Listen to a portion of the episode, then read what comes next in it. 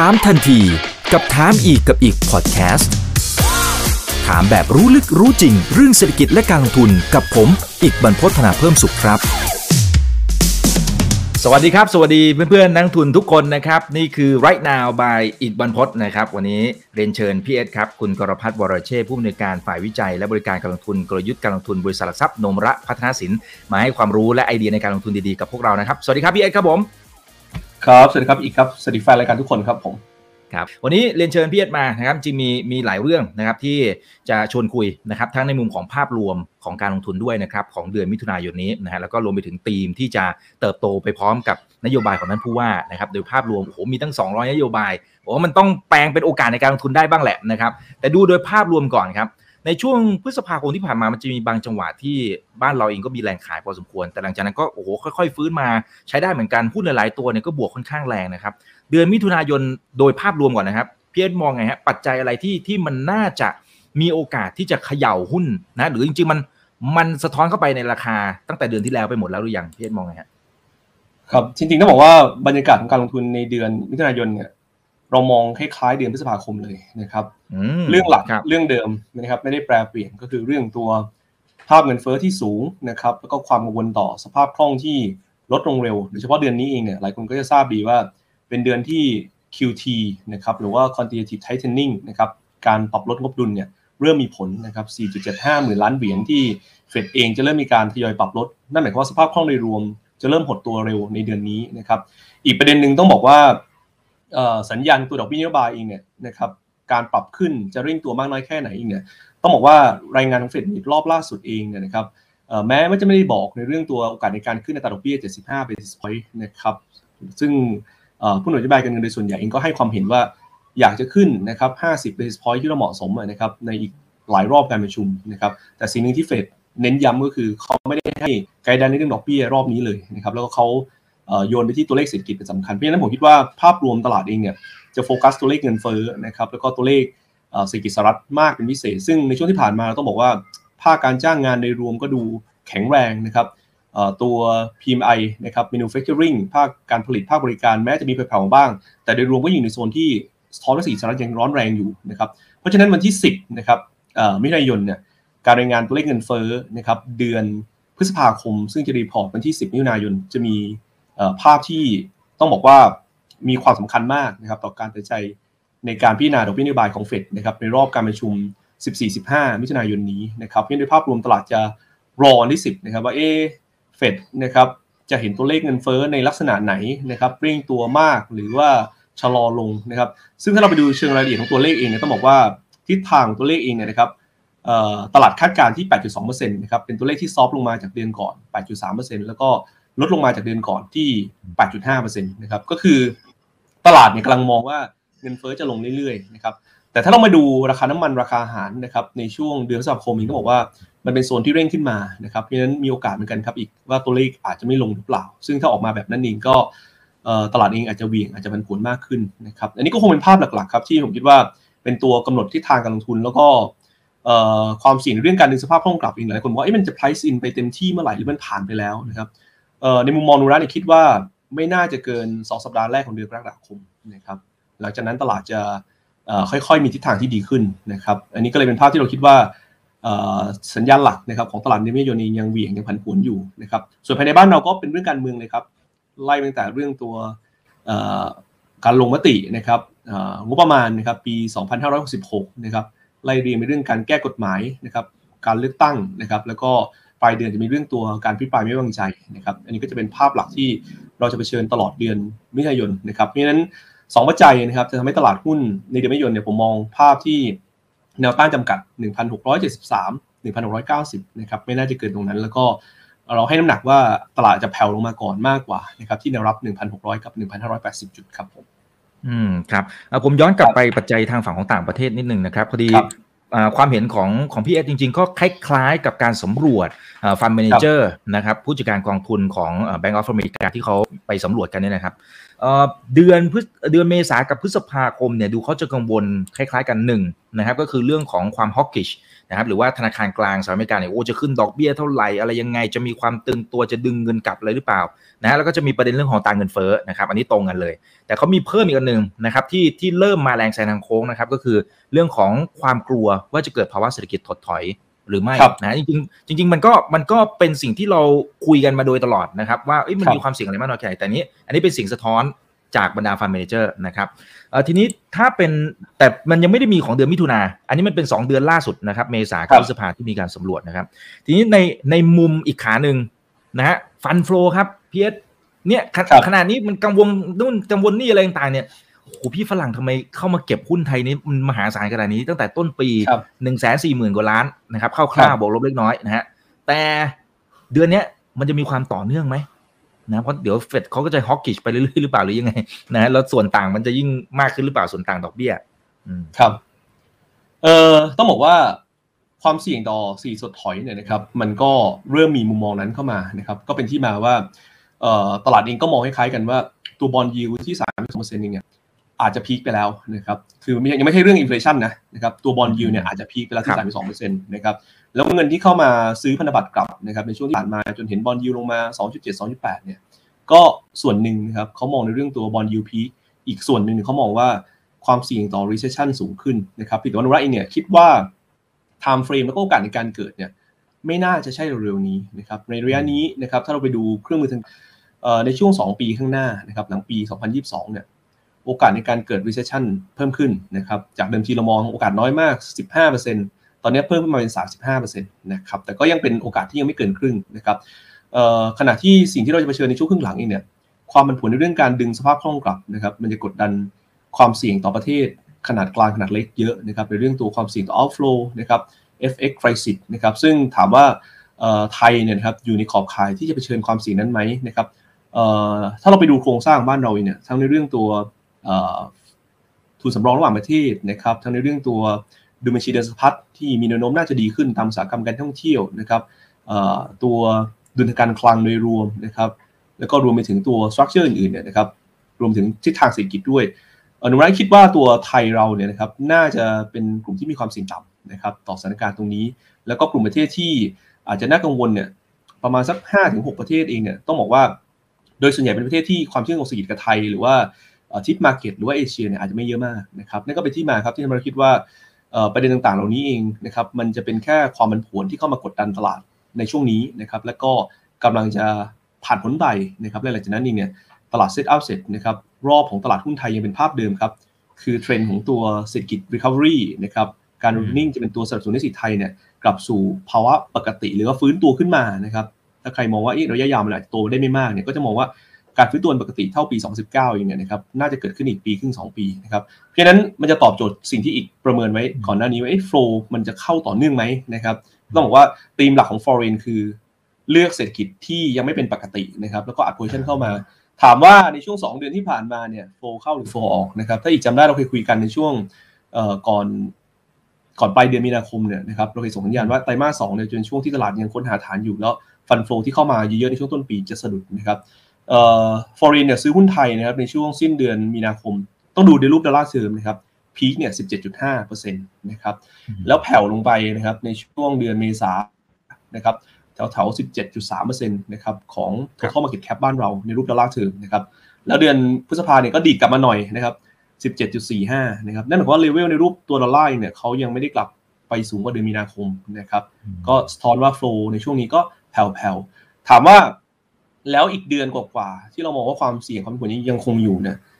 เงินจะเข้าต่อไหมนะครับ อย่าไปเพิ่งไปคาดคาดหวังมากนะครับ เข้าสลับปรับครับปรับปรับพอร์ตนะครับ เพราะว่ามันตามความเสี่ยงในเรื่องตัวการดึงเงินกลับของสหรัฐนี่แหละนะครับ แต่หลังจากนั้นเองเราจะมีความคาดหวังที่เชิงบวกได้มากขึ้นนะครับเพราะฉะนั้นมีเดียมทูลองเทอมนะครับเรายังคงเชื่อว่าสีไทยเองเนี่ยนะครับจะเป็นตัวแปรในการดึงกระแสเงินไหลเข้าต่อเนื่องครับผม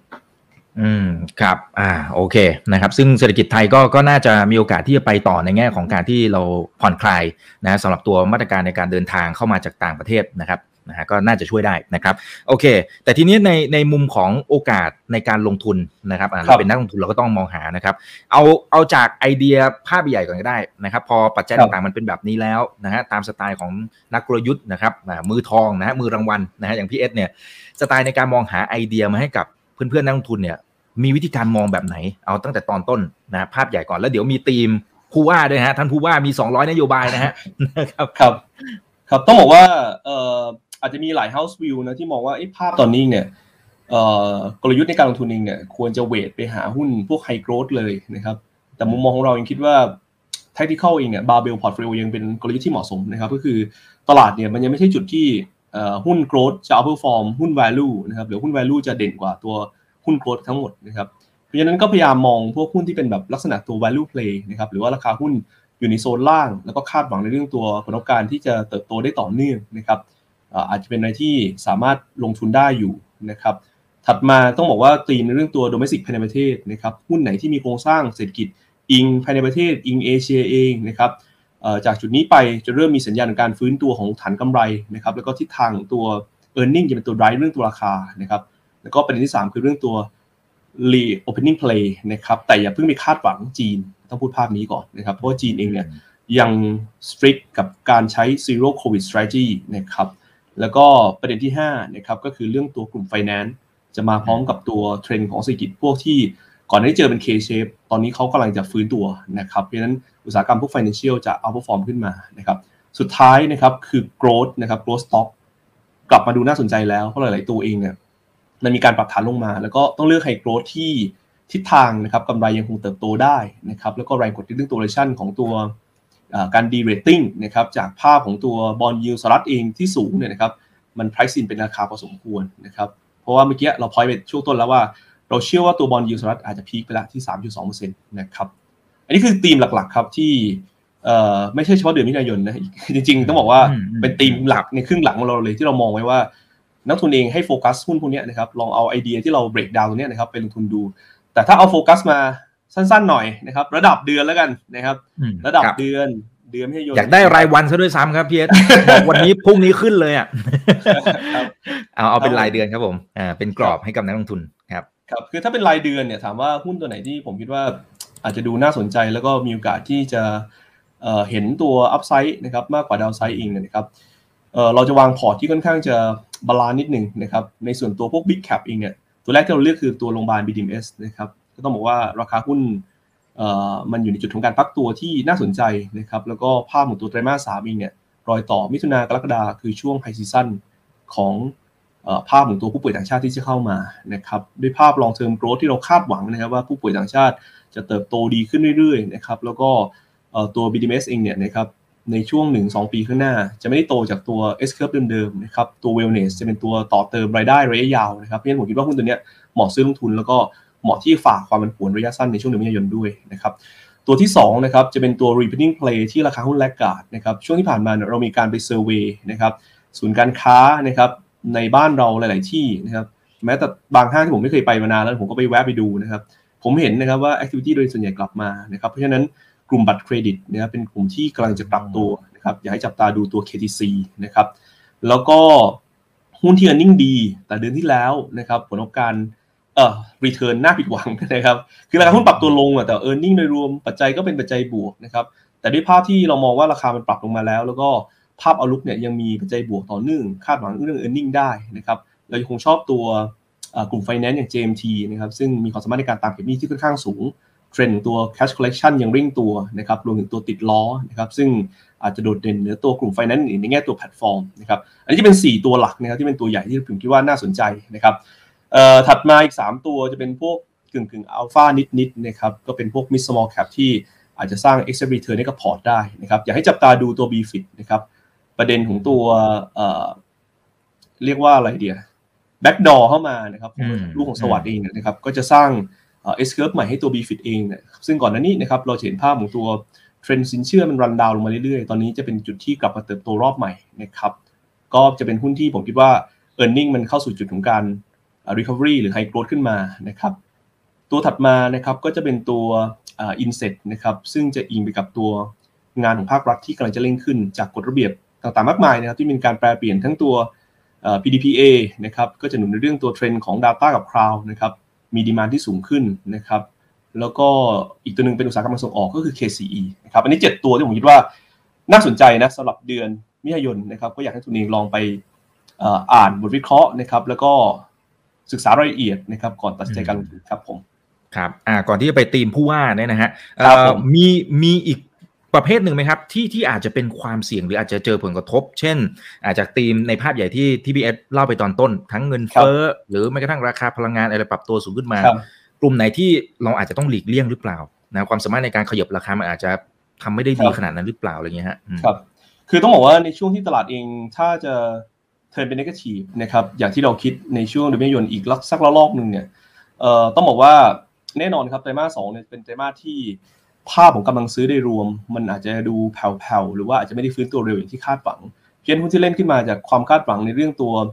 ธีม reopening แล้วราคามันลอยขึ้นมาเยอะเนี่ยนะครับต้องบอกว่าต้องระวังนะครับเราเริ่มเห็นสัญญาณนะครับ same store sale growth นะครับในบาง segment อย่างเช่นตัว home improvement เนี่ยมันโตอยู่นะแต่มันโตแผ่วๆลงนะครับเนี่ยต้องบอกว่ามันเป็นภาพของตัวกำลังซื้อที่มันเริ่มชะลอลงนะครับแต่ภาพนี้ยังถามว่าเรามองเป็น long term ไหมเรามองว่ามันเป็น short term นะครับที่จะเอฟเฟกเพราะฉะนั้น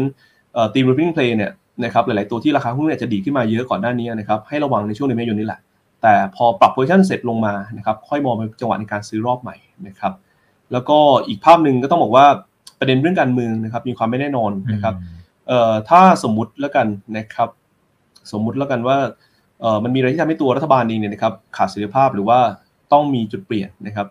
หุ้นที่อิงพวกกระแสการลงทุนเองเนี่ยจะเป็นกลุ่มหลักเลยที่อาจจะมีการปรับฐานลงมาแรงๆนะครับเพราะว่า คงต้องรอนะครับเป็นเรื่องตัวงบประมาณการลงทุนรอบใหม่ๆนะครับหลังจากที่การเมืองมีความชัดเจนขึ้นอันนี้คงเป็นความเสี่ยงที่เราคง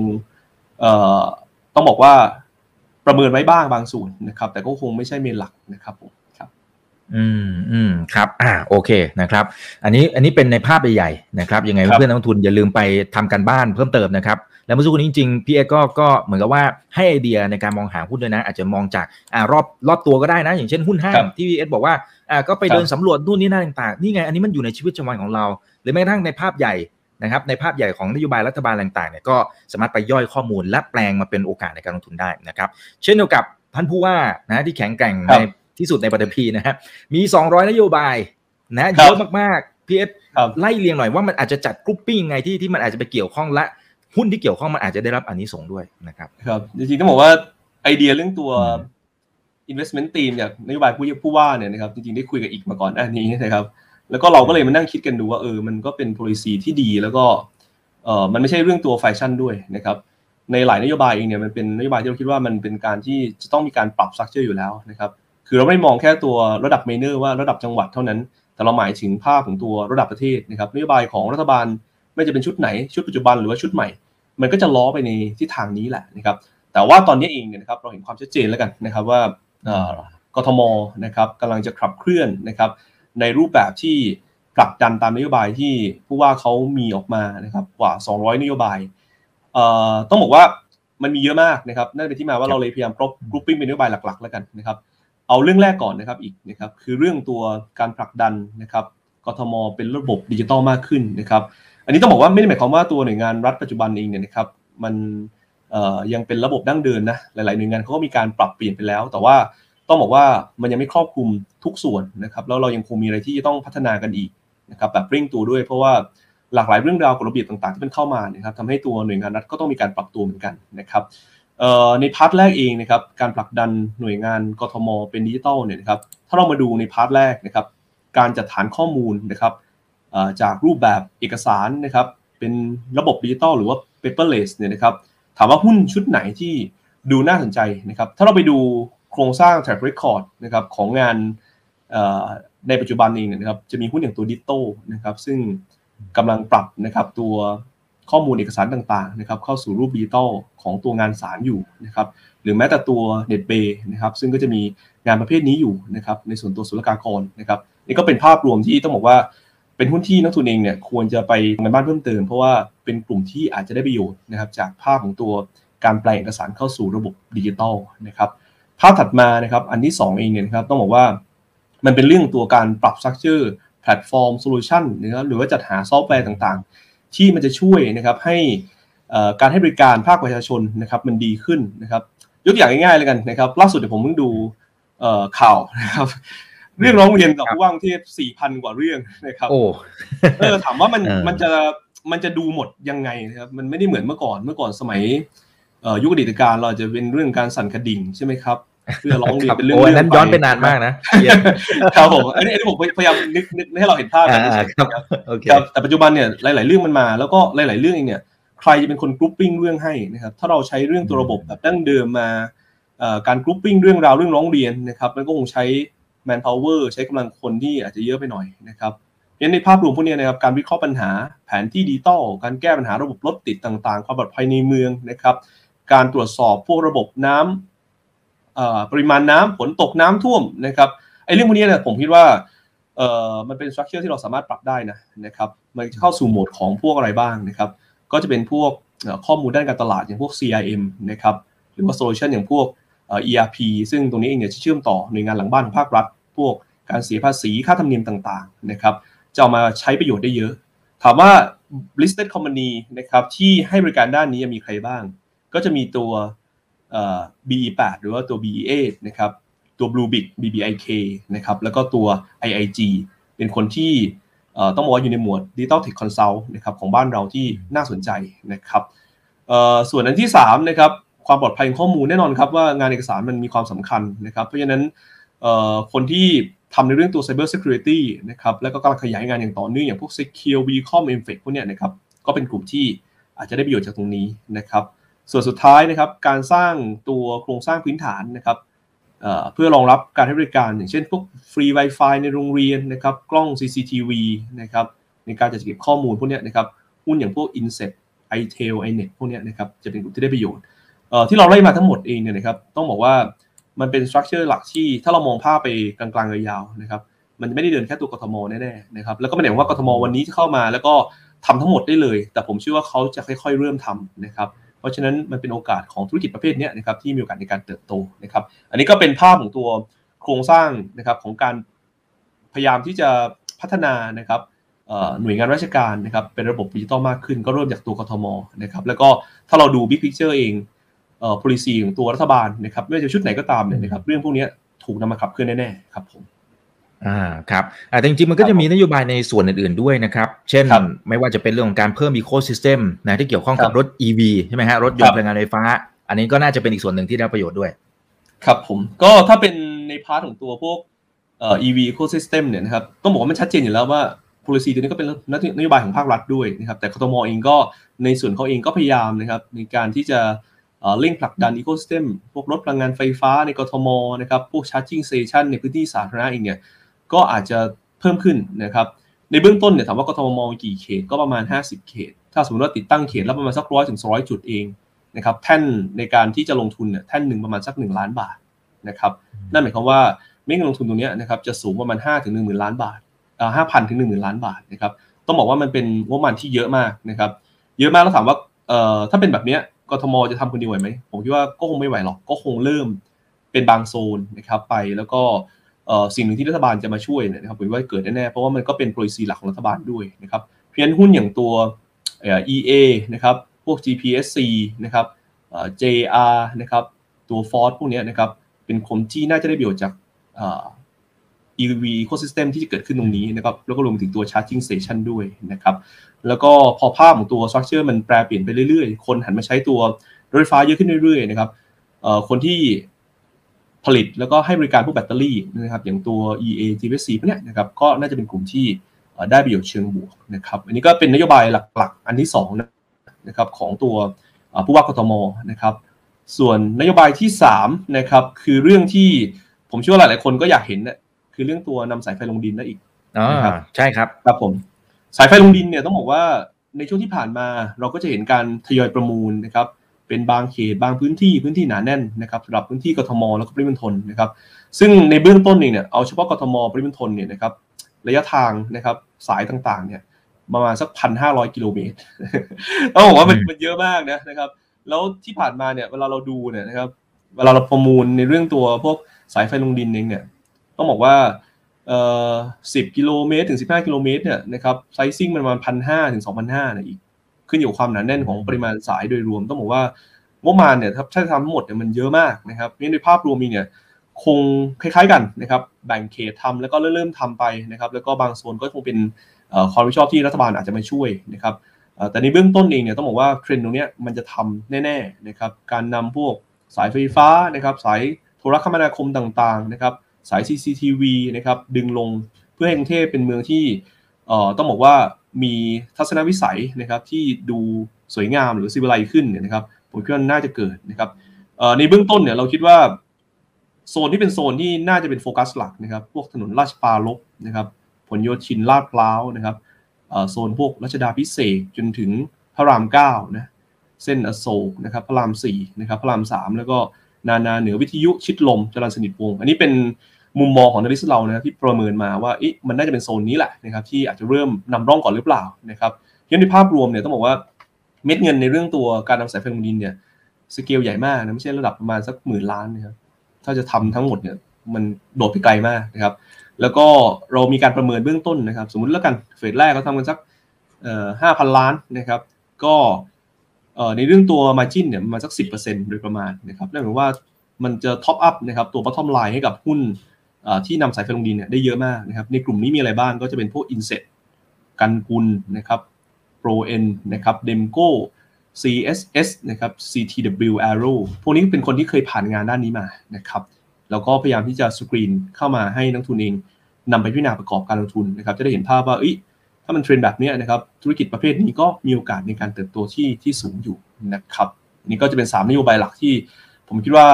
เป็นสิ่งที่ผู้ว่ากทมเองนะครับน่าจะพยายามเร่งตัวนะครับแล้วก็ปรับโครงสร้างอย่างต่อเนื่องครับผม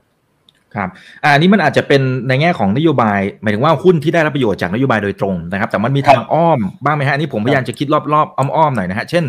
เช่น ตอนนี้เราไม่ได้อิงการเมือง แต่ว่าเราสังเกตได้ว่าพอมันมีการเลือกตั้งต่างๆเนี่ยมัน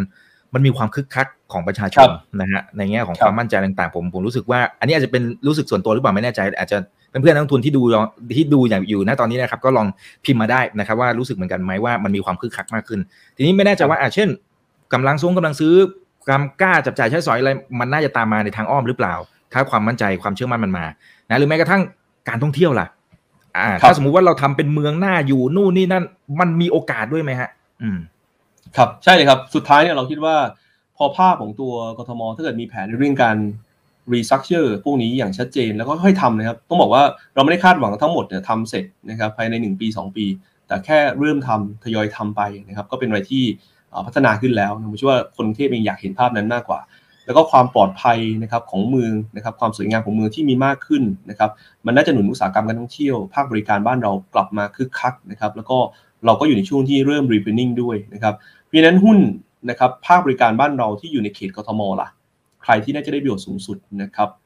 กทมเองนะครับมีโรงแรมในพื้นที่ 50 เขตเนี่ยนะครับในสัดส่วนที่ค่อนข้างสูงนะครับก็มาดูตัวแรกเลยคนที่มีเอ่อ revenue จากรายได้จากโรงแรมกรุงเทพมากสุดคือเอราวัณนะครับประมาณสัก 50%อยู่ในกรุงเทพมหานครนะครับตัวที่2เนี่ยก็คือ CENTEL นะครับ CENTEL เองเอ่อ break down ออกมาก็จะมีสัดส่วนรายได้กรุงเทพมาสัก 27%นะครับก็จะแบ่งเป็นธุรกิจอาหาร เกือบเกือบ20%นะครับแล้วก็โรงแรมมาสัก8%นะครับ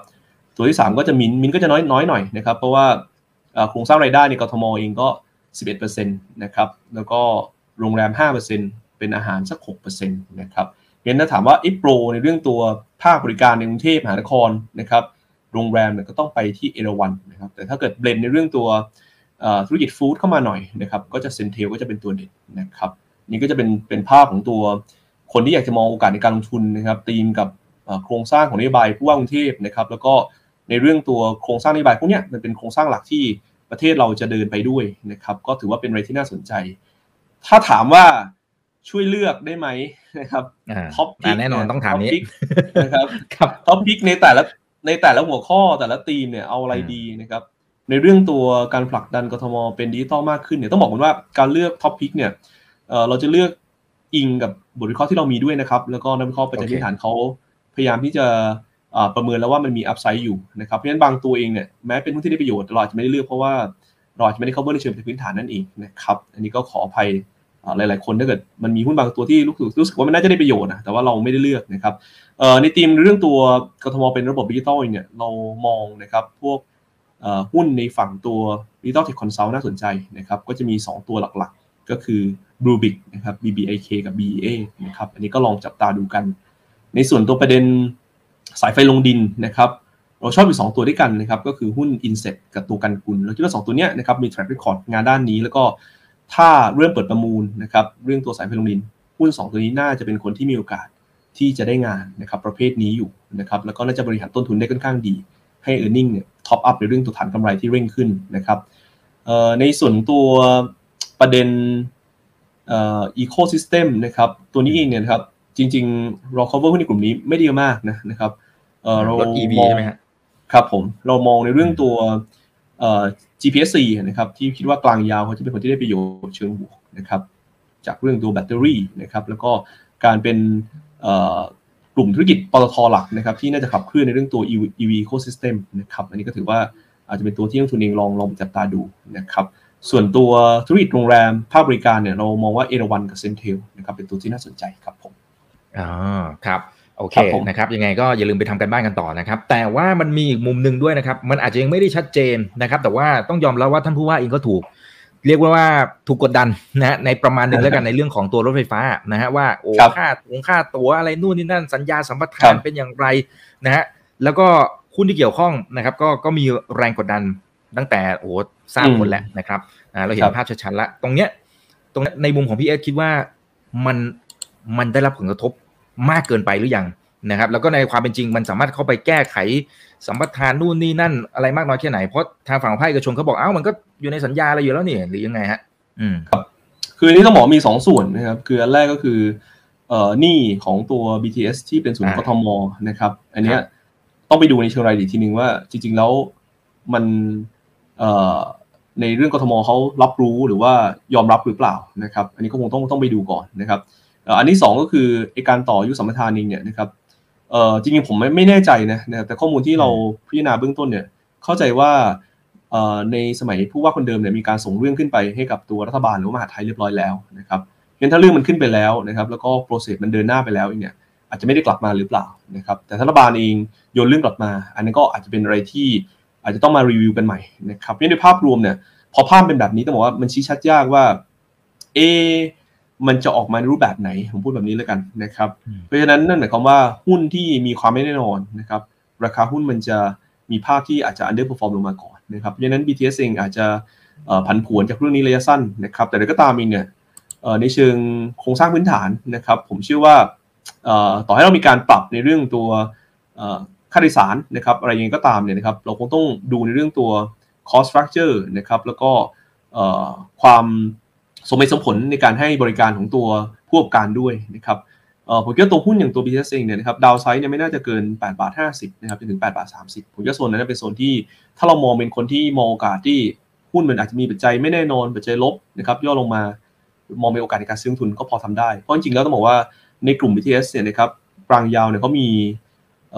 ระบบนิเวศของเขาที่พร้อมจะเติบโตเยอะมากเลยนะครับ ไม่ใช่เฉพาะเรื่องตัวรถไฟฟ้าอย่างเดียวนะครับ มีรายได้โฆษณานะครับ มีขาย investment นะครับ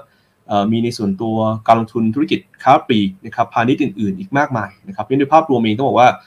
รายได้หลายๆส่วนเองเนี่ยนะครับเวลาเศรษฐกิจมันบูมมันฟื้นกลับขึ้นมาท่องเที่ยวกลับมาธุรกิจประเภทนี้เองก็ตามก็ฟื้นนะครับเพราะฉะนั้นเป็นทั้งวิกฤตและเป็นทั้งโอกาสนะครับสำหรับคนที่มองขึ้นอยู่ว่าเรามองโครงสร้างการลงทุนช้าเออขอไปนะเป็น แบบรวดเร็วนะครับหรือว่าเป็นแบบที่ลงทุนแบบระยะยาวหน่อยนะครับถ้าใครเป็นลงทุนระยะยาวเองผมคิดว่าเป็นโอกาสที่ดีในการซื้อลงทุนครับอืมครับแต่สมมุติเรามองในกรณี worst case มันมันอาจจะมันอาจจะพูดยากเพราะมันโอกาสที่เกิดขึ้นมันยังไม่ชัดเจนนะครับ ก็คือถ้าสมมติไม่ได้ต่อ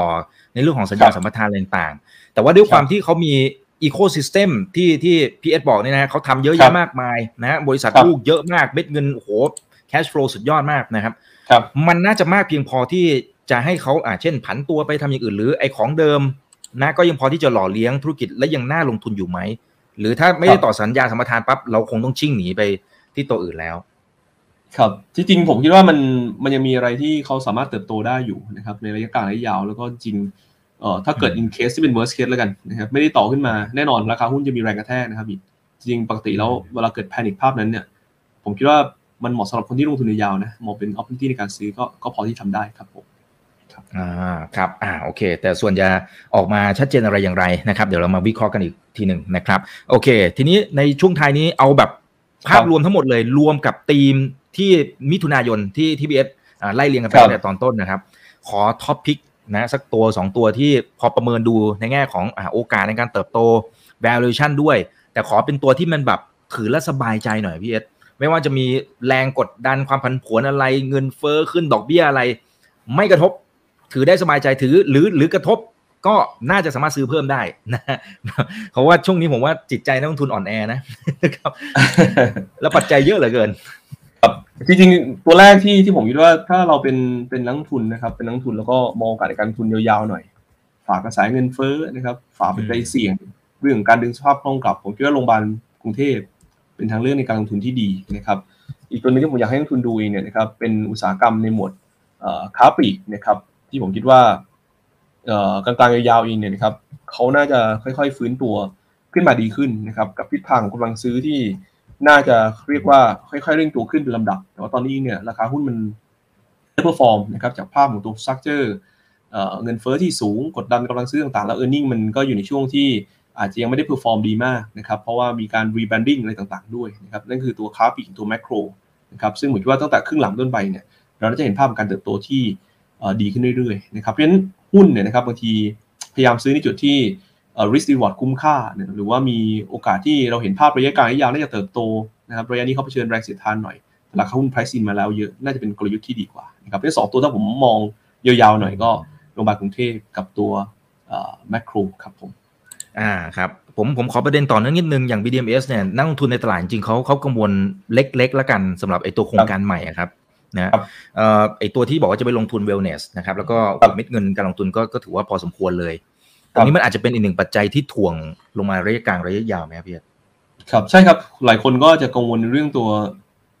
ศูนย์ wellness แม้จะกดดันเรื่องตัว e a r n i n g นะครับแต่ผมกับมองภาพภาพที่ต่างไปนะครับ ผมคิดว่าการลงทุนนะครับของตัว BDS เนี่ยควรเกิดนะครับกับเรื่องนี้เพราะว่าบ้านเราเองเนี่ยนะครับถ้าเราจะรอให้ภาพของตัว อุตสาหกรรมการท่องเที่ยวนะครับผู้ป่วยต่างชาติกลับมาเป็นปกติแล้วค่อยลงทุนอาจจะไม่ใช่ทามมิ่งที่เหมาะนะครับเพราะว่าค่ารักษาพยาบาลบ้านเรานะครับการให้บริการแล้วก็สภาพอากาศโดยรวมบ้านเราเองเนี่ยมันอยู่ในจุดที่ต้องบอกว่าดีกว่าหลาย ๆ ประเทศพอสมควรนะครับแล้วก็คุ้มค่าที่ผู้สูงวัยนะครับจะมาดูแลสุขภาพที่นี่นะครับหรือว่าคนบางคนที่อาจจะมีป่วยเป็นโรคภูมิแพ้อะไรต่างๆเนี่ยนะครับเขาก็มีการชิปโซนมาในแถวๆบ้านเรานะครับเยอะขึ้นเรื่อยๆนะครับ ด้วยภาพนี้เนี่ยผมคิดว่าจุดในการลงทุนตรงนี้นะครับ อย่าลืมว่ามันยังเป็นจุดที่เราอาจจะเห็นสตรัคเจอร์ของตัวต้นทุนมันจะดูสูง แต่ลืมว่าตรงนี้ยังเป็นวงจรดอกเบี้ยของไทยภายในที่ยังต่ำอยู่นะครับ เพราะฉะนั้นมันเป็นการเริ่มในจุดที่ดอกเบี้ยต่ำนะครับ ไม่ได้ช้าเกินไปนะครับ แล้วพอที่ทุกอย่างมันฟื้นตัวขึ้นมา ภาพของตัวผู้ป่วยต่างชาติ recovery ขึ้นนะครับคนเข้ามา wellness มากขึ้นผมคิดว่าตัวนี้มันจะเป็น S curve ใหม่กับตัวธุรกิจมากกว่ายิ่งผมชอบหุ้นที่มีการ ปรับโครงสร้างในจุดที่เกิดวิกฤตนะครับเออเพราะฉะนั้นภาพตัวเนี้ย ถ้าถามว่าโรงพยาบาลกรุงเทพเองไปเริ่มตรงนี้ในในช่วงที่เกิด pandemic ผมเชื่อว่าคุณอาจจะเหนื่อยกว่านี้นะครับถูกไหมครับเพราะว่าตอนนั้นมันยังไม่เห็นทางเลยว่าเอ๊ะมันจะฟื้นเร็วฟื้นช้ายังไง แต่ตอนนี้เราเริ่มเห็นภาพแล้วว่าเอ๊ะมันเริ่มมีแสงสว่างนะครับมันเหมาะสำหรับนักลงทุนนะครับสำหรับคนที่มองเป็น stock marathon ผมว่าหุ้นตัวนี้เป็นโอกาสที่ดี แต่ไม่ใช่ภาพที่เราจะมองอ่าแค่สั้นๆแน่ๆนะครับเราต้องมองไปยาวๆครับผม อ่าครับส่วนทางฝั่งของแมคโครนะครับอ่าก็อาจจะมีประเด็นย่อยๆ เล็ก ๆ นะครับ เช่นแม่ทัพใหญ่ ก่อนหน้านี้ก็ก็เพิ่งจะถอยไปนะครับอ่าแล้วก็เป็นคนที่โอ้โหปั้นแมคโครให้โตมาได้ขนาดนี้ด้วยนะครับ ผ่านว่าผ่านหนาวมาเยอะนะมีผลแค่ไหนนะครับ แล้วก็อย่างที่ 2 โอเคกำลังซื้อมันอาจจะเริ่มดีขึ้นบรรยากาศเริ่มดีขึ้นนะครับ แต่ไม่แน่ใจว่าทางฝั่งของต้นทุนเนี่ยที่มันมันอาจจะเพิ่มตามอัตราเงินเฟ้อตามราคาพลังงานตามค่าขนส่งอะไรต่างๆเขามีความสามารถในการขยับราคามากแค่ไหนฮะครับ เอ่อต้องบอกว่าเรื่องแรกก่อนนะครับ เรื่องแม่ทัพเองเนี่ยผมคิดว่ามันมัน price in เข้ามาในราคาแล้วนะครับต้องอย่าลืมว่าผู้บริหารเนี่ยนะครับท่านอายุค่อนข้างเยอะนะจริงๆถ้าถามว่ามีอีเวนต์อะไรไหมผมก็ไม่มีนะผมว่าก็คือเกษียณตามตามปกตินะครับโดยภาพรวมก็แต่ว่าในแง่ลงทุนเองก็อาจจะรู้สึกตกใจแหละนะครับ กับภาพที่ที่มันเกิดขึ้น เพราะว่าท่านก็เป็นคนที่บิวในเรื่องตัวธุรกิจแมคโครมายาวนาน แล้วก็ทำได้ค่อนข้างดีด้วยนะครับ นนี้ก็จะเป็นทีมบริหารที่จะต้องต่อยอดขึ้นไปนะครับ อันที่2เนี่ยนะครับเอ่อภาพหนึ่งที่เรามองแล้วกันนะครับในทีมของนมรัฐเนี่ยเราคิดว่าตอนนี้นะครับอินฟลชันนะครับpeak หรือเปล่า อาจจะยังไม่แน่ใจนะก็มีโอกาสนะครับ แต่ว่าจะค่อยๆลงนะครับจะค่อยๆลงแน่ๆในช่วงหลัง เพราะฉะนั้นเราเรามองภาพง่ายๆครับอีกเรามองว่าภาพของตัวทิศทางของตัว inflation จะค่อยๆลงนะครับ ราคาน้ำมันราคาอาหาร ในช่วงหลังจะ soft ลงแต่ไม่ได้เร็วมากนะ soft ลงนั่นหมายความว่าแรงกดในเรื่องตัวกำลังซื้อมันก็จะค่อยๆแผ่วลงไปนะครับเป็นในช่วง ส่วนหนึ่งที่มาเติมบ้านเราในช่วงข้างหลังก็คือdemand จากตัวต่างประเทศนะครับอุตสาหกรรมการท่องเที่ยวต่างๆ ที่เข้ามาเป็นตัวช่วยช่วยภาพของตัวการ consume นะครับในประเทศให้เร่งขึ้นนะครับด้วยภาพแบบนี้ผมคิดว่าราคาหุ้นเนี่ยมันอยู่ในจุดที่ถ้าเรามองไปข้างหน้ามีโอกาสที่จะฟื้นตัวมากกว่า แน่นอนครับธุรกิจอาหารพวกนี้นะครับโดยส่วนใหญ่เองเนี่ยการผลัก ภาพของตัวต้นทุนมันทำได้ระดับหนึ่งอยู่แล้วนะครับเพราะฉะนั้นด้วยภาพรวมเอฟเฟกไหมเอฟเฟกกำลังซื้อผู้บริโภค price เต็มที่คือ first half นี่แหละ และหลังจะดีขึ้น แล้วอย่าลืมว่าเทรนด์รายได้ของตัวแมคโครเนี่ยอยู่ในกลุ่มประเทศที่เศรษฐกิจในช่วงก่อนหน้านี้เป็น K shape หมดเลยนะครับคือเศรษฐกิจยังไม่ได้อยู่ในจุดที่ฟื้นตัวเป็นปกตินะครับเพราะฉะนั้นถ้าถามว่าถ้าเราจะซื้อหุ้นกับเศรษฐกิจที่มันพีคไปแล้วนะครับหรือว่ามันโตเต็มที่แล้ว กับซื้อหุ้นกับธุรกิจที่เราเริ่มเห็นภาพว่าอี กำลังซื้อนะครับเศรษฐกิจโดยรวมน่าจะค่อยฟื้นตัวเนี่ยนะครับ เราก็น่าจะมองหุ้นที่มันเริ่มเห็นภาพว่ามันน่าจะค่อยๆฟื้นตัวดีขึ้นมากกว่าถูกไหมครับอ่าใช่ครับใช่ครับอ่าโอเค อันนี้ก็เป็นไอเดียในการลงทุนดีๆที่นำมาฝากทุกท่านนะครับ ฝากทิ้งท้ายหน่อยครับพี่เอสอาจจะให้กำลังใจหรือหรือบทเรียนอะไรต่างๆนะครับที่นักทุนรายย่อยสามารถเรียนรู้ได้นะครับจะได้ไม่พลาดในเดือนนี้นะครับ และตลอดไป ครับจริงๆก็ต้องบอกว่าอาจจะเป็นคำแนะนำที่ก็เหมือนกับหลาย ๆ ท่านนะครับผมคิดว่า การลงทุนในตลาดหุ้นเนี่ยนะครับ หลายสิ่งหลายอย่างเนี่ยนะครับ มันเข้ามาความมันผวนนะครับ เราเผชิญมาไม่รู้กี่รอบต่กี่รอบแล้ว แต่ท้ายสุดเองเนี่ยนะครับ สิ่งสำคัญคือการบริหารความเสี่ยงให้เราสามารถเอาตัวรอดแล้วก็ผ่านไม่ได้นะครับ การอยู่ในตลาดให้ยาวนานพอ แล้วก็พัฒนาตัวเองขึ้นเรื่อยๆ น่าจะทำให้เรานะครับประสบความสำเร็จในเรื่องการลงทุนนะครับ การลงทุนคือโอกาสนะครับ แล้วก็เป้าหมายที่จะต้องวางไว้ยาวๆ แล้วก็เดินหน้าไปเรื่อยๆนะครับให้สำเร็จให้ได้ครับผม ครับอ่าเป็นการลงทุนระยะยาวนะครับเป็นการวิ่งมาราธอนนะเราไม่ได้วิ่งกันแค่ระยะสั้นๆ แล้วตัดสินกันนะครับดังนั้นเราต้องอยู่ในตลาดให้นานมากเพียงพอที่จะเห็นโอกาสในการเติบโตด้วยนั่นเองนะครับแต่ยังไงก็วันนี้ได้ข้อมูลกันไปครบถ้วนนะครับ แต่ว่าไปศึกษาข้อมูลเพิ่มเติมนะครับตัวหุ้นอะไรต่างๆเนี่ยที่พี่เอสแนะนำเนี่ยนะครับก็ต้องไปอ่านข้อมูลเพิ่มเติมนะนะอาจจะไปดู 56คิดหนึ่งเลยว่าไปหรือไปดูอัปเดตอะไรว่าไปนะครับจะได้ลงทุนอย่างมั่นใจแล้วก็สบายใจด้วยนะครับอ่าเอาละฮะวันนี้ขอบคุณมากครับพี่เอสครับ ยินดีครับ สวัสดีครับผม ครับ ครั้งหน้าจะเป็นเรื่องไหนอย่างไร เดี๋ยวรอติดตามนะครับ นี่คือ right now by อีกบรรพททุกเรื่องที่นักทุนต้องรู้ ยังไงก็ฝากกดไลค์กดแชร์กันด้วย YouTube อย่าลืม subscribe แล้วก็กดกระดิ่งด้วยนะครับ วันนี้ลากันไปก่อนครับ สวัสดีครับ